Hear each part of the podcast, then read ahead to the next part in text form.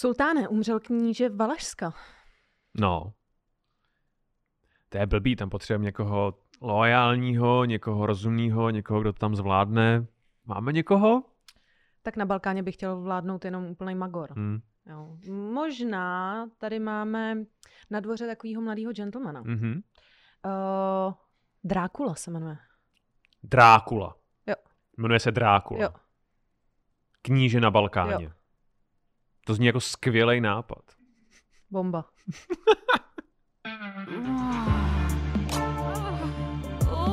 Časopis Reflex uvádí podcast o historii sexu. Hodina dějepisu. Dámy a pánové, vítám vás v velice novém a unikátním, pro naše diváky ve velice novém a unikátním prostoru, pro naše posluchače se vůbec nic nemění a nevidíte, kde se nacházíme. Ani my vlastně pořádně nevíme, kde se nacházíme, že teďkon? Nevíme, ale natáčíme tady naposled.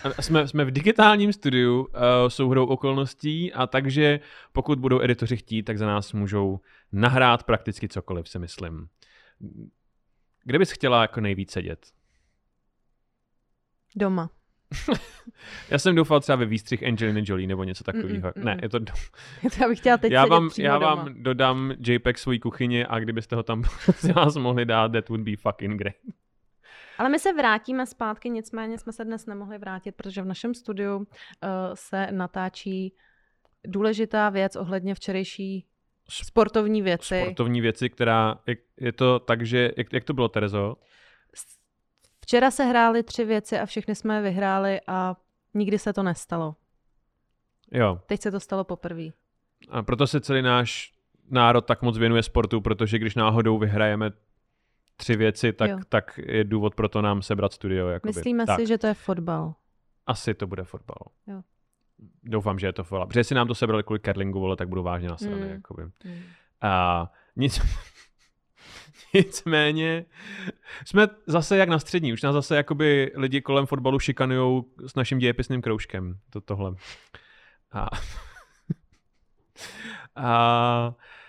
Terezo, než začneme, chtěl jsem ti mimochodem říct, už nikdy nevyzývej lidi, ať mi píšou, jak se mají, prosím tě. Protože jakoby prvních třeba jakoby 50, co mi napsalo jde to, tak jsem jim prostě jako lajkoval a odpovídal a pak jsem u jakoby třeba čísla 70 začal být jako jemně kreativní. Já nevím, proč se mi tady stěžuješ, protože ty si řekl, a jak se máte, my se máme skvěle, tak nám napište, jak se máte. Říkal jsem do komentářů, ty si to strhl na mě. Jakoby. No, protože by psali prostě na dějepich a Instagram dějepichu spravuju já a nebudu vám už odpovídat na ně. Pak jsem začal dělat takový to, jako, že mi člověk napsal, mám se dobře, úplně cizí, a já mu napsal, to je dost, že píšeš, kurva do píči. A pak už jakoby, třeba včera večer už to bylo na levelu, jakoby člověk mi napsal, mám se dobře, a já to přejde. To a nás to přešlo. A přešlo nás to tady. Člověka to vážně, jak se vyhrotí.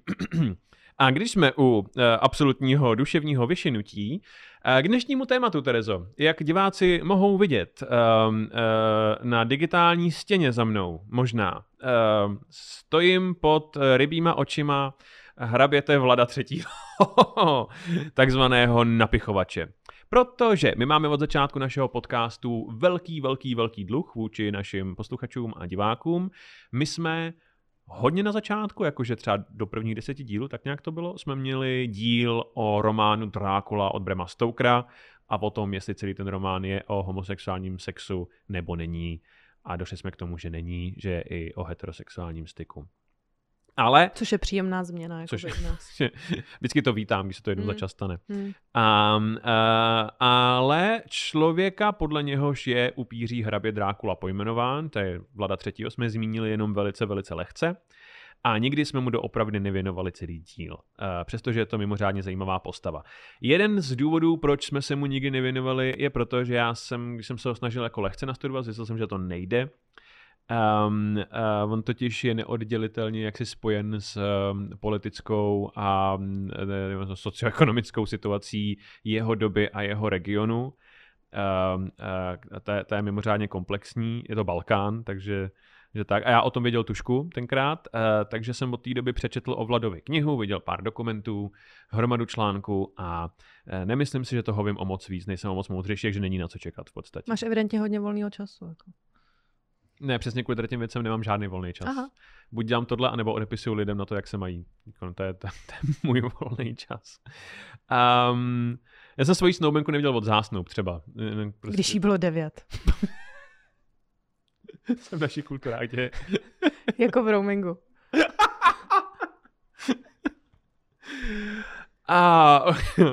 Jaký malá lůčky. Špičatý. V podstatě všechny komplexnější biografie o Draculovi se vždycky snaží nejdřív utřídit to, jaká byla tehdy geopolitická situace v regionu. A jak říkám, tím regionem je Balkán, takže geopolitická situace úplně kdykoliv v dějinách na Balkáně se dá shrnout slovy fucking mess. Není to dobrý. Jakoby. Když to není v salátu. Balkán. To jediný dobrý Balkán je s rajčaty. Ano, dá se tam? Nebo je to jenom paprika? Já nevím, můžeš si tam dát asi rajčata. A víš co, Honzo, dej si tam, co chceš. Víš co. Že jsi to ty.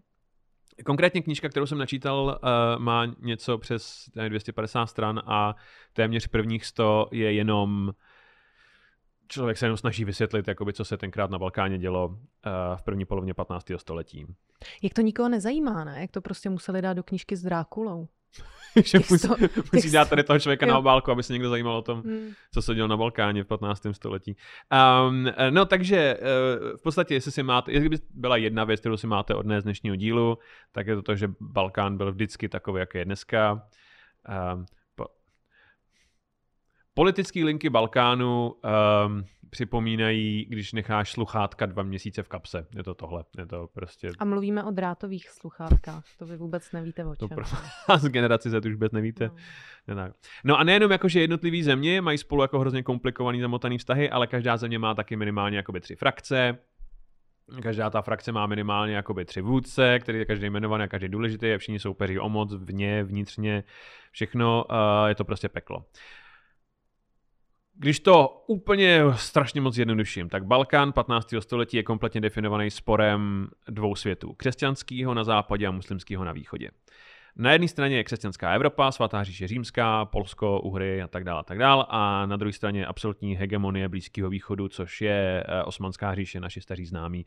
A mezi nimi leží Balkán. Konkrétně, to nás bude zajímat nejvíc, 2 knížectví, Valašsko a Moldavsko, které jsou považovány za nárazníky křesťanské Evropy, řekněme. Jako? Ano. Jsou to země oplévající mlékem a strdím. No. Jsou to nárazníky. Zatímco křesťanská Evropa žije z takový tý rytířský jakoby tradice kříživých výprav a v podstatě neustále křičí na valašský a moldavský knížata: musíte zabíjet muslimy, nepaktujte se s těmi ďábly v turbanech, blablabla, tak sultán má mnohem pragmatičtější jaksi pohled na věc, takže ten většinou posílá akorát poselstvo do tady těch 2 zemí a říká jim, jako nemusíte být muslimové, nám stačí, když budete v poho, budete nás varovat, když se budou blížit křesťani, občas pošlete nějaký prachy, občas nějaký rekruty a jsme golden, co řešíš prostě. A po desítky a desítky let takhle v obě tady ty země, často taky Srbsko, ale Srbsko pak padne jako muslimům do ruky jako kompletně, tak Moldavsko s Valašskem celý desítky let pendlují mezi tady těmi 2 světy, jakože vyvažují křehkou rovnováhu, protože nemůžu dovolit nasrat ani jedny. A zároveň se v těch zemičkách jakoby všichni vraždí mezi sebou, protože ještě navíc totiž v obě tyhle země jsou velice slavně velice nestabilní, protože mají mimořádně silnou šlechtu a slabýho vládaře povětšinou, toho knížete. No tak. A těm šlechticům se říká bojaři. Bojar má velice silné postavení vůči tomu knížeti právě. A... Zní jak německý ovčák, co má tvoje babička. Bojar. Já myslím, že vlčák je bojar. Okay. A německý ovčák je baron. Že je to, nebo by to minimálně mělo být takhle rozdělený. Doufám. Že Francouzi, když mají psa, jak se jmenuje Vicomte. Ne. Jako všichni, jo? Ne, já si myslím, že by to tak mělo být. Víš, a Angličani mají lordy a early a A amíci nemají nic, protože nemají šlechtu. Jak jsme říkali někdy před rokem a půl, Vlad III, náš hlavní titulní hrdina, Dracula, je synem Vlada II., který je šéfem Sedmihradska, což je důležitý region a dnešní Transylvánie a v Rumunsku dnešním, že jsou část tehdejšího Valašska, protože hranice se taky jako často mění. A Vlad II. Se domnívá, že by měl mít nárok na pozici knížete Valašska. A párkrát se o tu pozici jakoby pokusí, a párkrát se mu to téměř povede. On je nakonec věrným vazalem jediného pravého českého krále začátku 15. století, což je Zikmund Lucemburský, a syn našeho oblíbence Karla IV., zapřísáhlý nepřítel husitů. Takže v roce 1436 právě Zikmund podpoří tady Vlada II. Na pozici valašského knížete. Vlad II. Usedne na tenhle trůn, ale jeho situace v regionu je dost nejistá, protože potřebuje handlovat s těma Osmanama a tak, a chce si zajistit jakoby podporu Zikmunda kompletní. Jenomže Balkán v celém tady tom příběhu je velice... Jako když jsme se bavili o Vídni, jakože všichni posílají, drží palečky jakoby a nikdo nepošle ani peníze, ani vojáky nikdy. Vlad by si rád, jak si zajistil fyzickou podporu Zikmunda, a Zikmund ale má jiný problémy po Evropě, protože v tuhle dobu je podle mě už římský císař, uherský král, český král a tak dál. Takže aby si on si zajistil Vladovu lojalitu, aby mu Vlad nepadl do rukou Osmanů, ale zároveň mu nemusel posílat žádný peníze, ani vojáky, tak pozve Vlada II. Na svůj dvůr do Němec. A Vlad II. Tam přijíždí a Zikmund mu prokáže čest nejvyšší, což nejsou ani peníze, ani hmotná podpora, ale udělá z něj člena svého osobního rytířského řádu, který Zikmund založil. Ten řád se jmenuje Dračí řád, jsou to dračí rytíři, a Zikmund ho založil osobně proto, aby oni potírali kdekoliv prostě ve vzduchu. Ale zníme to jako klub na střední škole, jako lidi, kteří hrajou dračí doupě. Jsou to dračí rytíři. Se směješ, ale my jsme v úplně stejné situaci. Tady dračí rytíře sportňáci taky vytlačí jakoby z jejich klubovny totiž. To se nám opravdu stalo, no. Jako kde se stalo to, kdy jsem jakoby se sportákama spala a teď prostě... A teď jsi prostě nerd, jako. Jo, no. To je opravdu hrozný. Už ani nevíš, co za věci jsme včera vyhráli, co se běžně nevyhrávají, že je třeba o tom dneska mluvit, no. Jakoby. Ale já jsem, to je ještě to, já jsem nikdy tohle nebyl, že jo. Já jsem jako nikdy nebyl jako nerdský dítě. Já jsem totiž na střední jsem neměl žádný takový kamarády, protože dobře. Na mý škole byly jenom sportáci a holky, takže jsem neměl jako. Teď jsem možná byl jakoby největší nerd na škole tím pádem. Ale kdyby byl jako na nerdovské škole, tak jsem král, ti říkám. Nerdů. Moc to nepomáhá. Dobře. OK, tak dračí rytíři. Okay. Jejich úkolem je potírat na zemi i v povětří ohněm a mečem dvě věci. Za prvý muslimy a za druhý následníky Jana Husa, protože ty leží Zikmundovi v žaludku jako hodně, pochopitelně. A Vlad II. Je teda pasován na dračího rytíře, což je prestižní jako postavení a je podle všeho over the fucking moon, že je z něj dračí rytíř. Dostane pečeť speciální, kterou on si nechá přikovat na řetěz a nosí kolem krku a podle všeho ji nesundává nikdy. Chodí s ní prostě rozprchy, chodí s ní spát, chodí s ní do bitvy, dělá s ní všechno, má to pořád na sobě. Prostě. A myslíš si, že když potom má s nějakou paní, že to dělá... Ano, myslím si, že to se... A nechci si to sundat třeba? Ano, ne, já jsem dračí rytíř.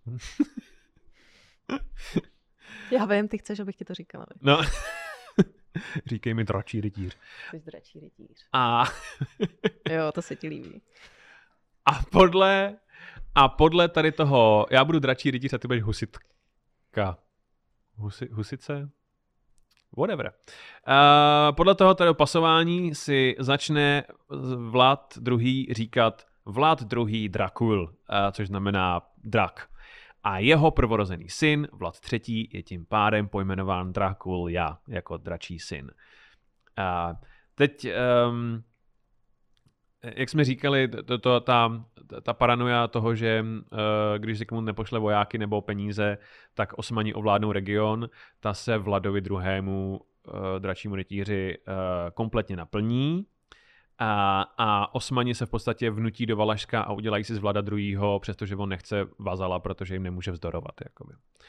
A aby si Turci zajistili jeho poslušnost, a vezmou jako dva rukojmí jeho dva nejstarší syny, což je Dracula, Vlad III., a jeho mladší bratr, který se jmenuje Radu Krásný. A chlapci od té doby v podstatě od dětství vyrůstají na osmanském dvoře. Což ještě není Konstantinopol v téhle době, do toho ještě zbývá pár let, ale někde na portě. A vyrůstají v luxusu a v centru osmanské vzdělanosti, je tam pěkný, ale zároveň, jak víme, jsme si říkali během osmanského dílu, je to velice jaksi hrdlořezné prostředí. A ty intriky jsou velice silně jako podporovaný a taky vždycky další sultán se vybírá tím, že z těch bambilionů dětí, který má předchozí sultán, musí zůstat jedno. Takže vraždy jsou jaksi na denním pořádku. Taky mimochodem jsme říkali, že když Mehmed potom dobije Konstantinopol, tady červené jablko a zašlape s tím do země poslední zbytky jako byzantský říše, tak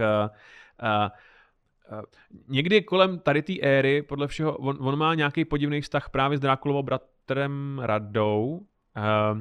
Podle všeho ho sexuálně obtěžuje natolik, že Radu před ním uteče na zahradu a schová se na strom. Na tu zahradu s tím zahradníkem? No, takže muselo být hrozný. Takže to muselo být vážně hrozný.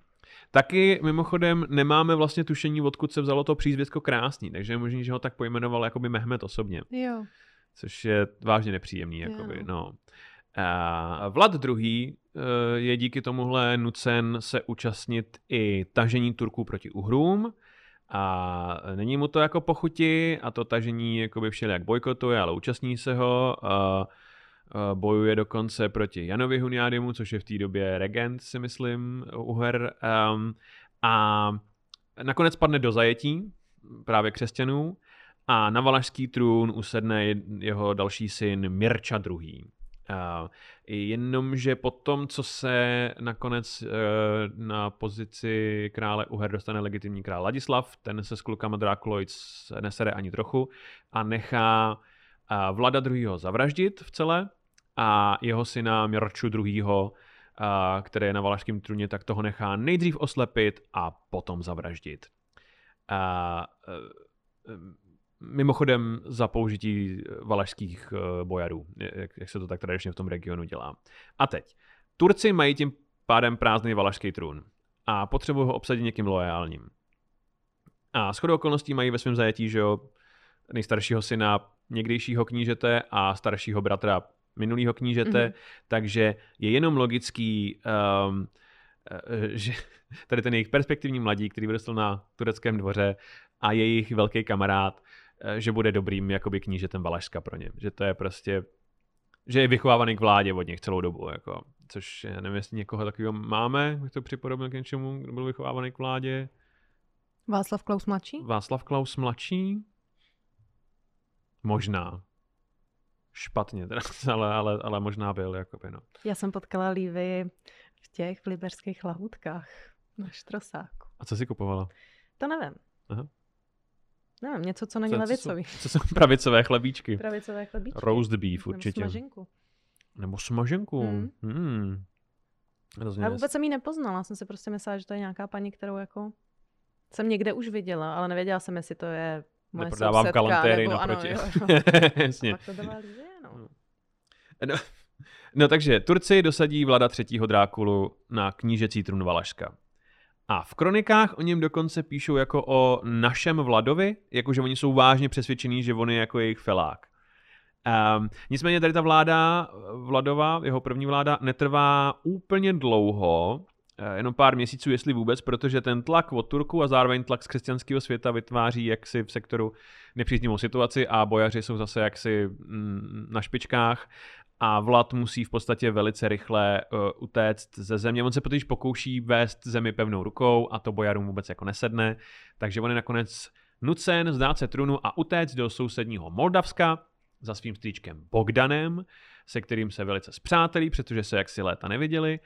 Nicméně Bogdan je následně taky zavražděn, nevíme kým, a Vlad utíká z Moldavska ještě jednou, tentokrát do Uher, kde se spojí s uherským králem Ladislavem a Janem Huniadym, což znamená s lidma, kteří zavraždili jeho otce.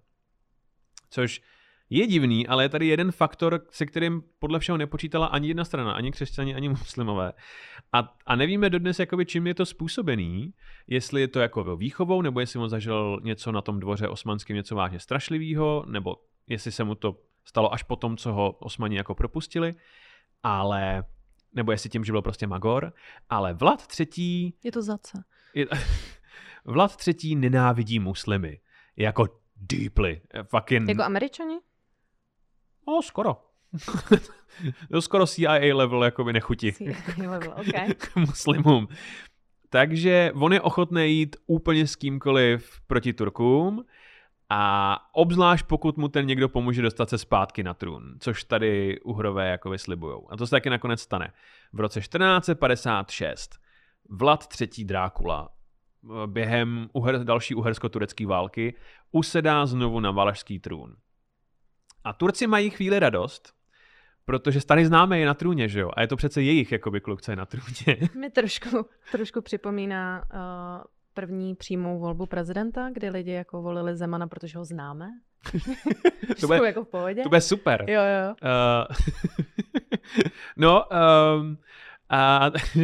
A tady ta druhá Vladova vláda, která začíná v roce 1456, tak to je ta, která vejde do dějin a odtud pramení drtivá většina legend o Vladovi III. Drákulovi.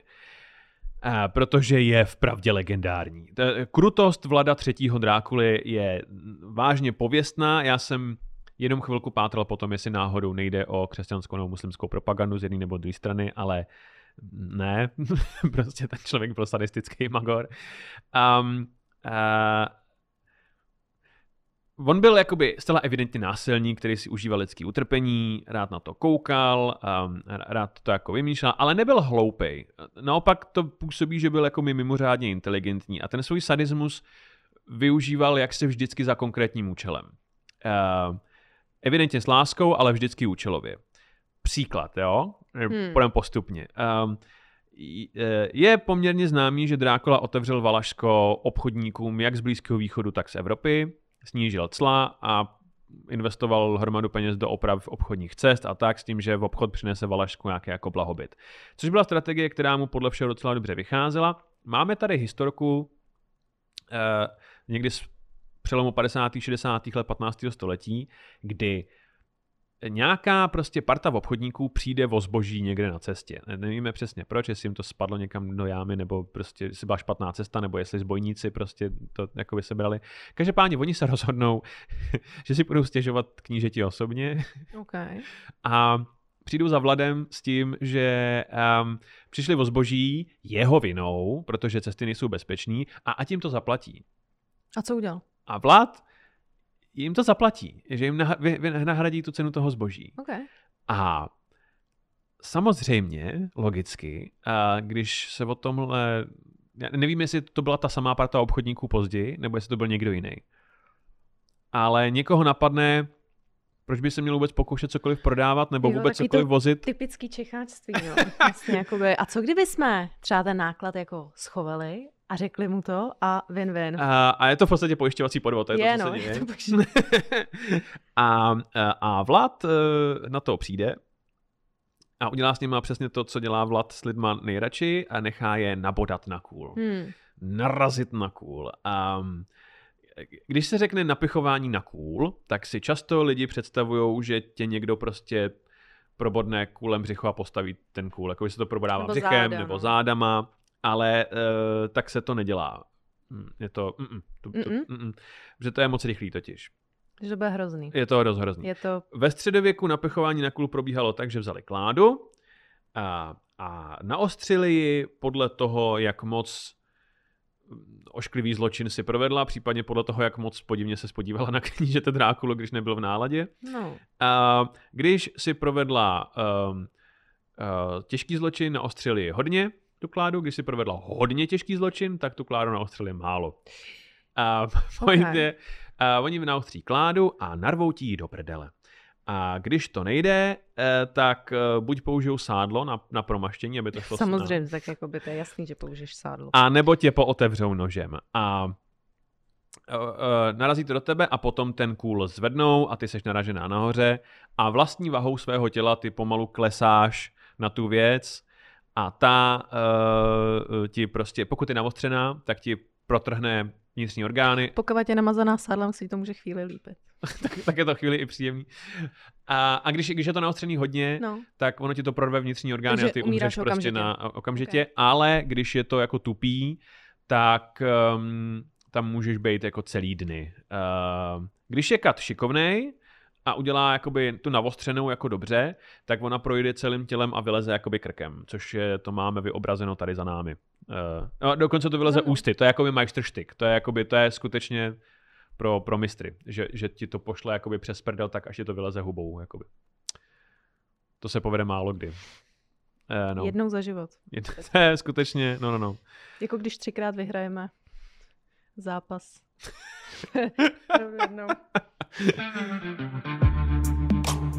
A Dracula napichování lidí na kůl miluje úplně k smrti. Je to jeho nejoblíbenější kratochvíle a dělá to tak často a s takovou láskou, že se mu v historických análech začne přezdívat Vlad Cepeš, což rumunsky znamená napichovač nebo narážeč. No, jsem věděl, že to zafunguje tady to. Tady ta jeho oblíbená forma poprav souvisí i s právě jeho spory se šlechtou, s bojary, protože byla to šlechta, kdo ho minule stál titul knížete Valašská, že jo? Je taky šlechta, která zradila jeho bratra a otce, je to šlechta, která dělá vždycky největší bordel. A ve Valašsku byly dva typy bojarů, a v podstatě vyšší a nižší šlechta. Ta vyšší šlechta byla mimořádně mocná a v podstatě vysoce postavený bojar neměl co získat z postavy jako silného knížete. Pak tady byla menší šlechta, kterou utlačovala ta silnější šlechta a ti měli hodně co získat jakoby od silného knížete a byli s ním taky větší feláci. A byla to právě tady ta nižší šlechta, kterou si Vlad rád předcházel. Kdykoliv měl spor s nějakým jakoby velkým bojarem, tak se to řešilo buď tím, že se spolčil s nižší šlechtou a byl otevřený jaksi konflikt válečnej, anebo se to vyřešilo diplomaticky tím, že ho Vlad nechal narazit na kůl. Jo. Ale dělal to tak často a přibývalo jich tolik, těch naražených na kůl, až to vypadalo, že Drákula bude čelit obecný otevřený jako vzpouře. Takže nakonec svolil k mírovým rozhodnutím, jemu říkali, že jo, jeho rádci, ať zasedne k jednacímu stolu. No to oni si zasednou. Oni si na něco sednou, se nebojte. A on teda pozval jakoby všechny vysoký bojary na svůj hrad, kde je pohostil, probral s nimi jejich podmínky, jejich doprovod nechal zavřít ve stodole a zapálit a bojary nechal nabodat na kůl, protože je to Vlad fucking napichovač a co jste jako čekali prostě, to je to, co se stane. A takhle on vyřešil svoje vnitrostátní problémy, no. A jejich pozemky mimochodem rozdal nízký šlechtě a tím si zajistil jejich loajalitu. Čili opět, je to jakoby sadistický magor, ale jakoby účelově. No a takhle specificky mimochodem, on se pohyboval i na poli mezinárodní politiky. Protože Osmanská říše totiž celou tu dobu, co on jako dělá tady ty srandy u sebe doma, tak oni ho jakoby non-stop spamujou s tím, bráško, víš, jak se máme rádi, čekáme na ten tribut pořád. Jak jsi slíbil, že pošleš prachy, nějaký ty rekruty, furt nic a Drákula jim pořád posílá věci jako, a to je divný, já jsem to posílal před měsícem. To je přesně jako když posíláš kámošovi, že hele, tak co ten litr? Jo, nepřišlo, jo. To je divný, to já jsem to posílal včas, podívám ještě na to. Přesně tak to je, z té dokumentace je to, asi se to muselo ztratit někde v horách, to je hrozný, tak já to pošlu znovu. A tahá je takhle za nos několik let, jakoby. Že co? Za fusekli. Za tureckou fusekli několik let. A když prostě po několika letech nic nepřijde, tak Turci nakonec pošlou oficiální poselstvo do Valašska a turečtí poslové přijdou za Vladem do jeho trůní síně na jeho hradě. A tady je poprvé pochopí, jak moc je Vlad nemá rád, protože on je vyzve, ať si sundají turbany, protože jsou kurva v místnosti a v přítomnosti knížete, sunejte si ty klobouky. No ale oni tady to nedělají, že? A oni mu odpoví samozřejmě, že nemůžou, protože jim to zakazuje protokol jejich náboženství, což Vlad pochopitelně moc dobře ví, protože 20 let žil na tureckém dvoře. Jasně.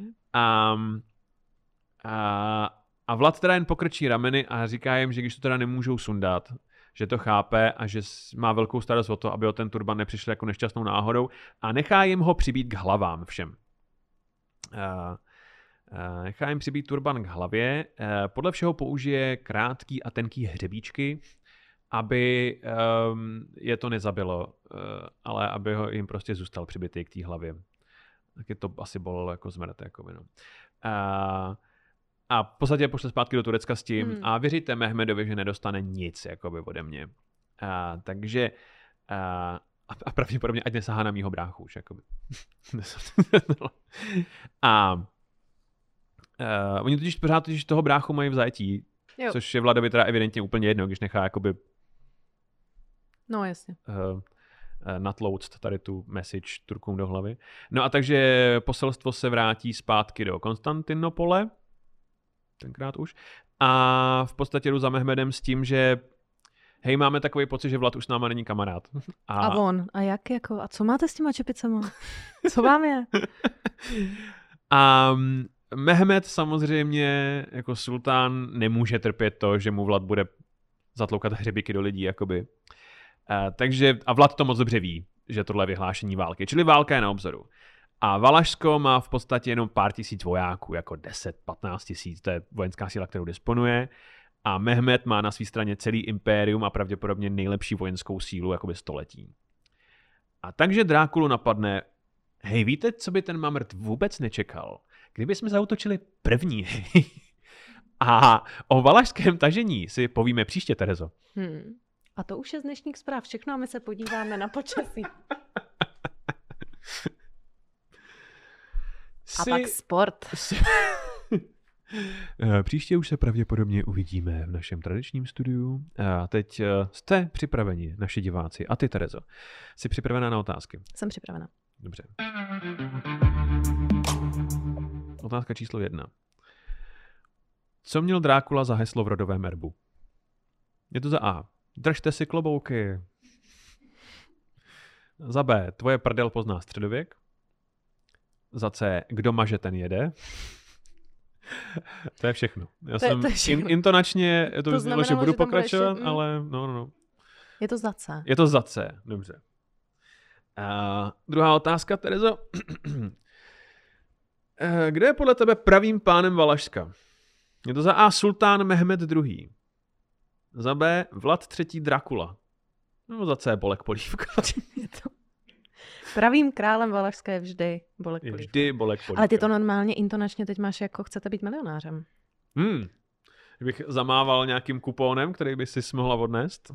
Hrajeme. A tohle je poslední otázka. A vy už nemáte za milion. Žádný záchytný bod. Mám ještě přítele na telefonu. To jsme mimochodem měli v úplně prvním díle natáčení Hodiny dějepichu. Jo. Byla myšlenka, že ty odpovědi já vymyslím jako sám kompletně. A že budou, jakoby některý, že budou fakticky správně. To jsme měli ještě vysoké ambice tenkrát. Jo, no. A ty, že nebudeš podívej, kde jsme. A ty, že nebudeš předem znát odpověď, no. Což asi nevíš doteď, se myslím, jasně. A že když nebudeš vědět, tak můžeš zavolat Adamu Balažovičovi a ten ti může poradit. Jakoby. Adam Balažovič. No tak pojď, poslední otázka. A poslední otázka. Na co se Vlad III. Nejradši po večerech dívá? Za A. Na funkční obchodní cesty. Za B. Na utrpení svých bojarů. Nebo za C. Na primu cool.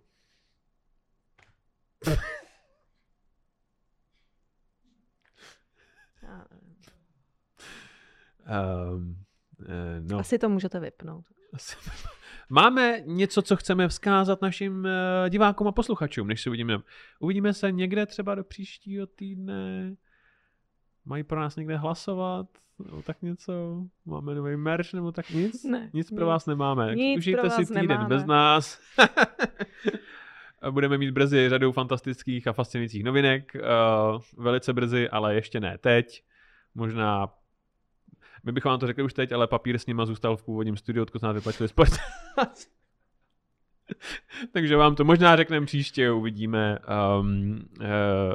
Mějte se, máme vás nejradši na světě. Pište Tereze, jak se máte. A zkuste. A uslyšíme se zase za týden. Nikdy už neuvidíte. Mluvím do téhleté kamery, to věděli. Tak zase za týden. Právě jste doposlouchali podcast Hodina dějepichu, který najdete každý týden na webu Reflex.cz, YouTube a všech hlavních podcastových platformách. Díky, že nás posloucháte a sledujte náš Instagram Hodina dějepichu pod.